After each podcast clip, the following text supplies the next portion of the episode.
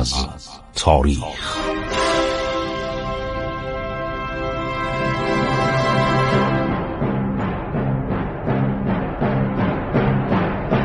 کاری از گروه جوان و اندیشه رادیو جوان.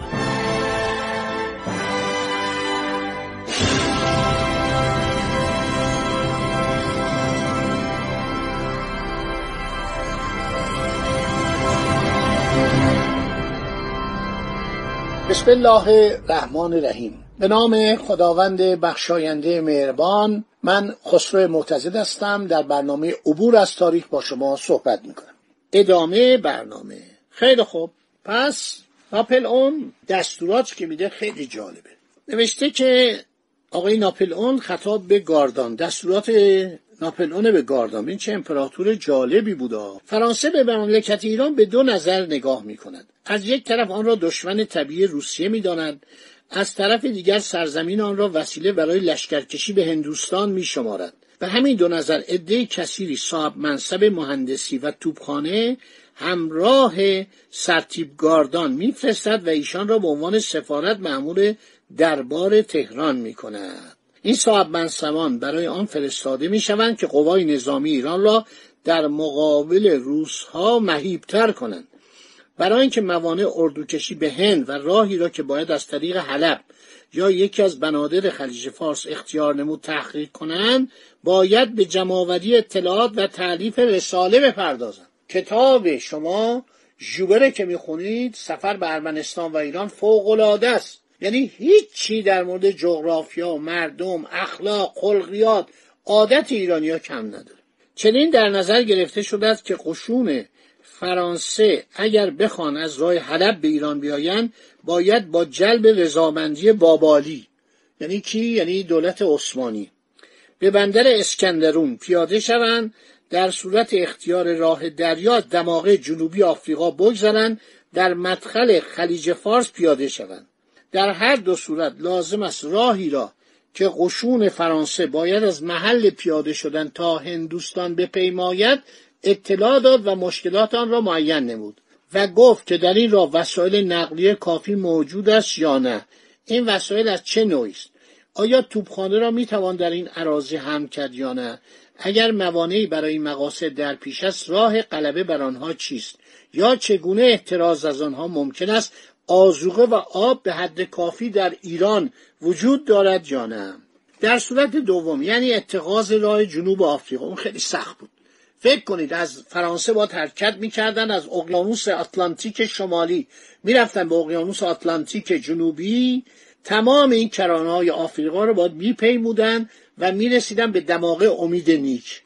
یعنی جنوبی ترین نقطه آفریقا. از اونجا می اومدن وارد اقیانوس هند می شدن این راه پرتغالیا واسکو دوگاما با کمک ابن ماجد یک به اصطلاح راهنمای عرب پیموده بود. در قرن عرض شود که شانزدهم پانزدهم یا شانزدهم میلادی.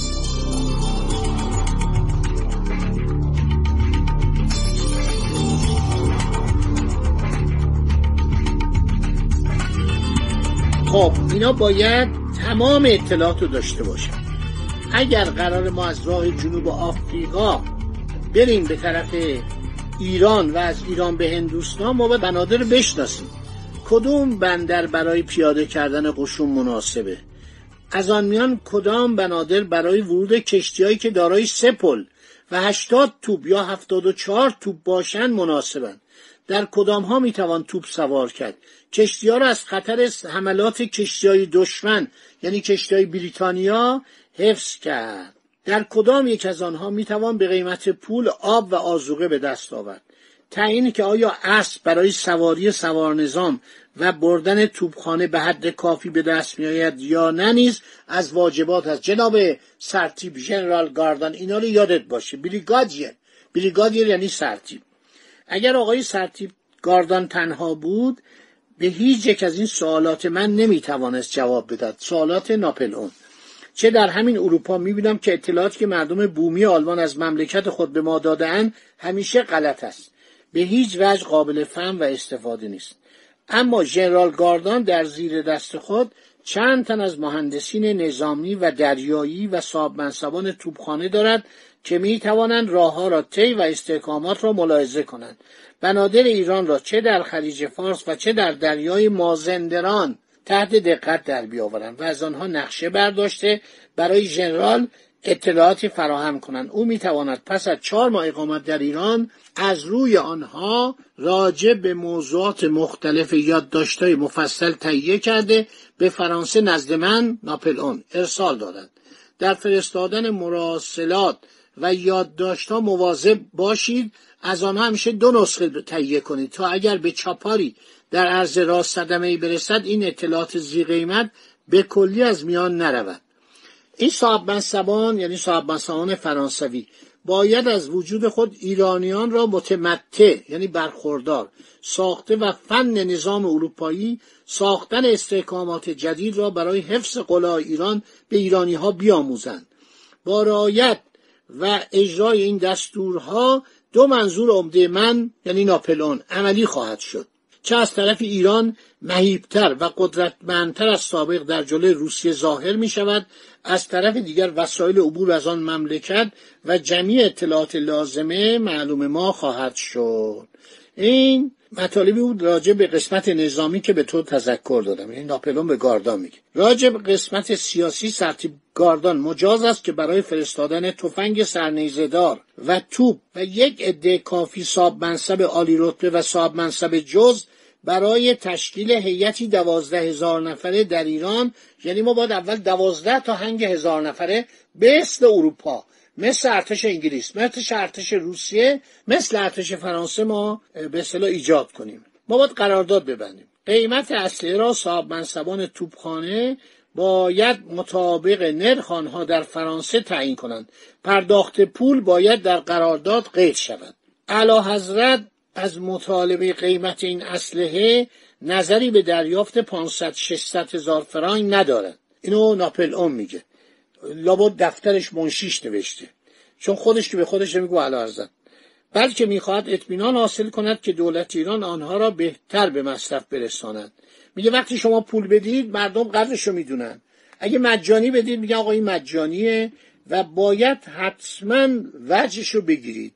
و این وجه هم صرف خود ایران بکنید. کمک به ایران بکنید ولی پول رو بگیرید. هر تفنگ هم که سه تومن. این صاحب منصبان و اصله به همراه یک دسته جهازات سلطنتی به ایران فرستاده خواهند شد. یعنی ناوگان میفرسته. از طریق همون اقیانوس آتلانتیک شمالی آتلانتیک جنوبی شود دماغه امید نیک اقیانوس هند بعد میان بالا از دریای عرب زیر عربستان میگذرن وارد دریای مکران یا عمان میشن و خودشونو میرسونن به تنگه هرمز. از تنگه هرمز هم رد میشن. در جزیره خارج اونجا پیاده میشن. بوشهر هم قرار بود که پایگاه اینا باشه.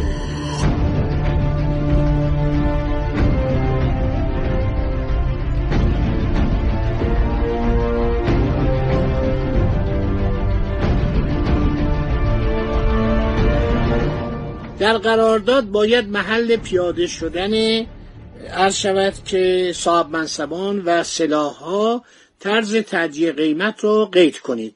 قیمت رو هم بیشتر با گرفتن آزوغه از قبیل نان خشک برنج، گاو و غیره حساب کنید. ترتیب کار صاحب منصبان چه آنها که با سرتیب گاردان همراهند و چه آنها که بعد فرستاده می‌شوند باید در قرارداد تصریح شود. حضرت حقوقی را که این صاحب منصبان در فرانسه می‌گیرند برای ایشان باقی خواهد گذاشت ولی ایران هم باید مدد معاشی که برای هر اروپایی دور از وطن لازم است به افسران فرانسوی بپردازد.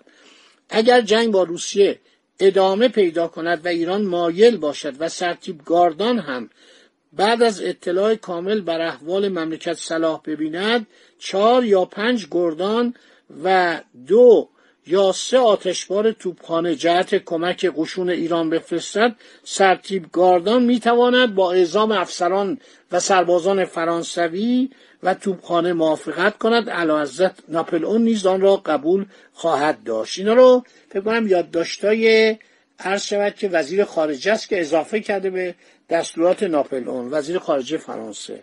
بعد وزیر مختار فوقالعاده فرانسه کند گاردان ژنرال گاردان از اوضاع کاملا مسبوق است. می‌داند که فقط به وسیله کمال دقت در حفظ اسرار و تهیه معلومات دقیق در باب پایگاه های کشتی هاست که فرستادن سفاین جنگی و کمک دادن به ایران ممکن می شود.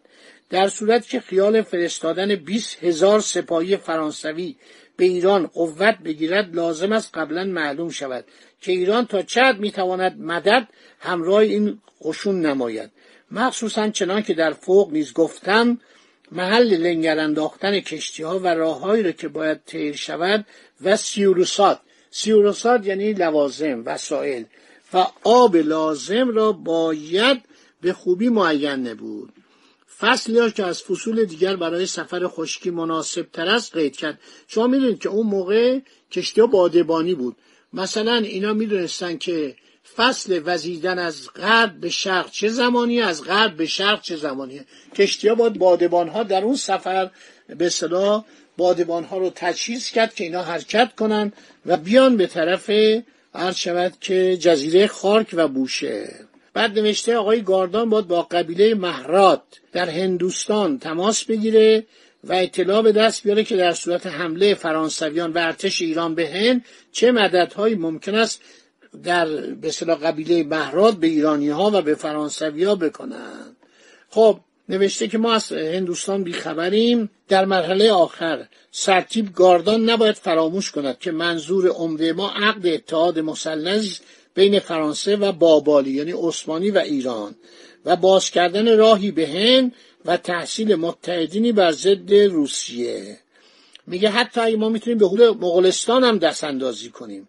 چه در این صورت روسیه گرفتار سرحدات خود میشه ما دیر یا زود ثمره اقداماتی رو که مشغول زمینان هستیم زمین سازی هستیم در اروپا به دست میاریم. هر شود آقای سرتیب گاردان باید تحقیق کند که ایران برای تجارت ما چه موادی لازم دارد. از مصنوعات ما چه متاهایی در آنجا فروش می رود در عوض آنها چه اجناسی می توانند به ما بفروشند. نوشته من اطلاعات می‌خوام. برداشتن نقشه ممالک سر را دیگر نوشتن کتابهایی برای تکمیل اطلاعاتی که در باب آن ممالک در دست است. باقی مطلب بمونه برای آینده این دستورات ناپلون خیلی فوق العاده است. خدا نگهدار شما. تا برنامه بعد.